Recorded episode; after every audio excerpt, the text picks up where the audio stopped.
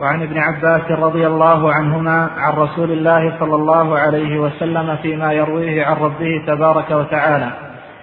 إن الله قال إن الله عز وجل كتب الحسنات والسيئات ثم بين ذلك.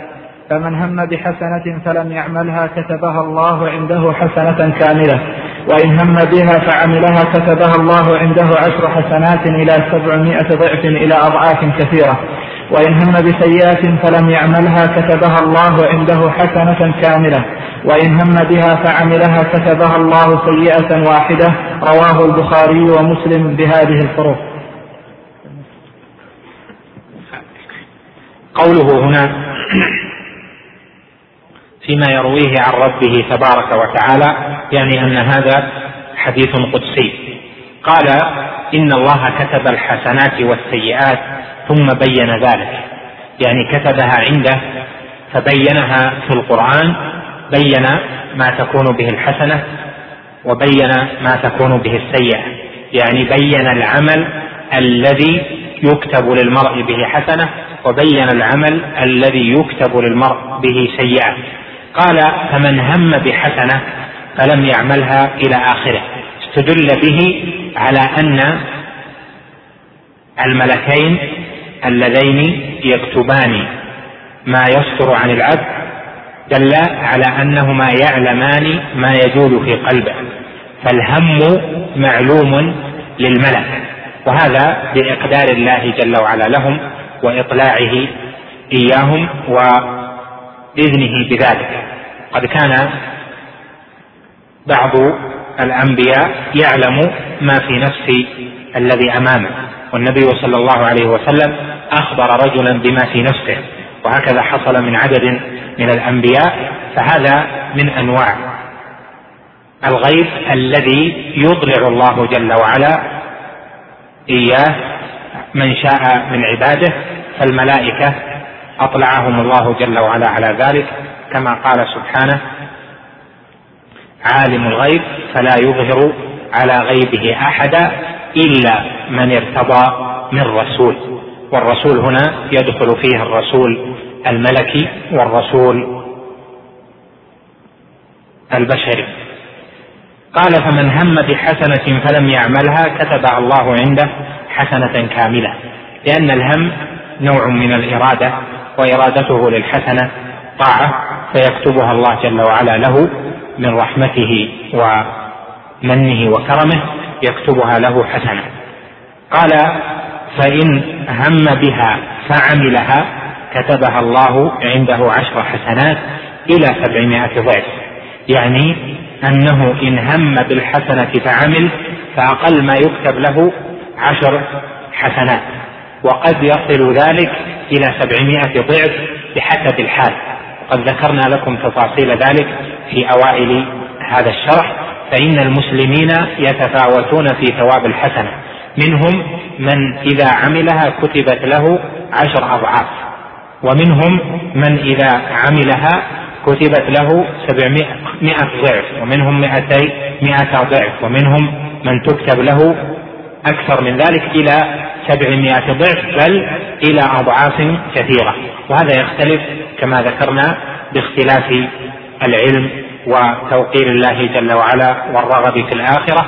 ولهذا كان الصحابة رضوان الله عليهم أعظم هذه الأمة أجورا وكانوا أعظم هذه الأمة منزلة. وقد ثبت عنه عليه الصلاة والسلام أنه قال هو الذي نفسي بيده لو أنفق أحدكم مثل أحد ذهب ما بلغ مد أحدهم ولا نصيفه. يعني أنهم مع قلة ما ينفقون وما عملوا فإنهم أعظم مما لو أنفق أحد أحدكم وهؤلاء في متأخر الإسلام فكيف بمن بعدهم؟ لو أنفقوا مثل أحد ذهبا. وهذا يختلف باختلاف حسن الإسلام وحسن اليقين إلى آخره. قال وإن هم بسيئة فلم يعملها كتبها الله عنده حسنة كاملة. إن هم بسيئة يعني أراد سيئة فلم يعملها فهذا فيه تفصيل. إن تركها من جراء الله جل وعلا يعني خشية لله ورغبا فيما عنده فإنه تكتب له حسنة كما ذكر في هذا الحديث. وقد جاء في حديث آخر أنه عليه الصلاة والسلام قال فإنما تركها من جراء. فإذا ترك السيئة هم بها فتركها.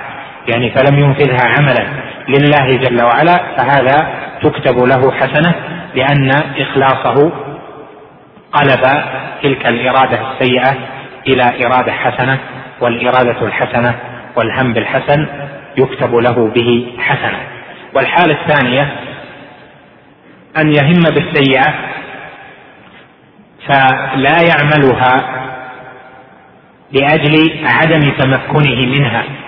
والنفس باقية في رغبتها بعمل السيئات. فهذا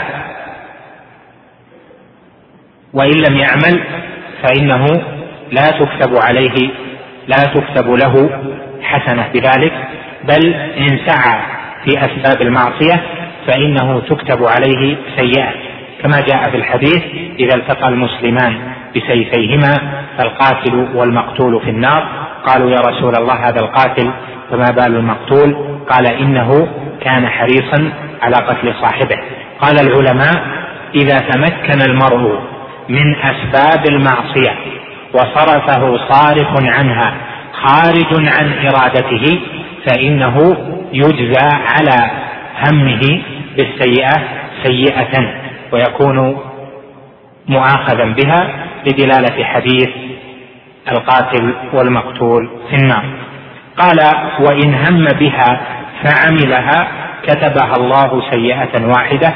وهذا من عظيم رحمة الله جل وعلا بعباده المؤمنين أنهم إذا عملوا سيئة لا تضاعف عليهم بل إنما يكتبها الله جل وعلا عليهم سيئة واحدة.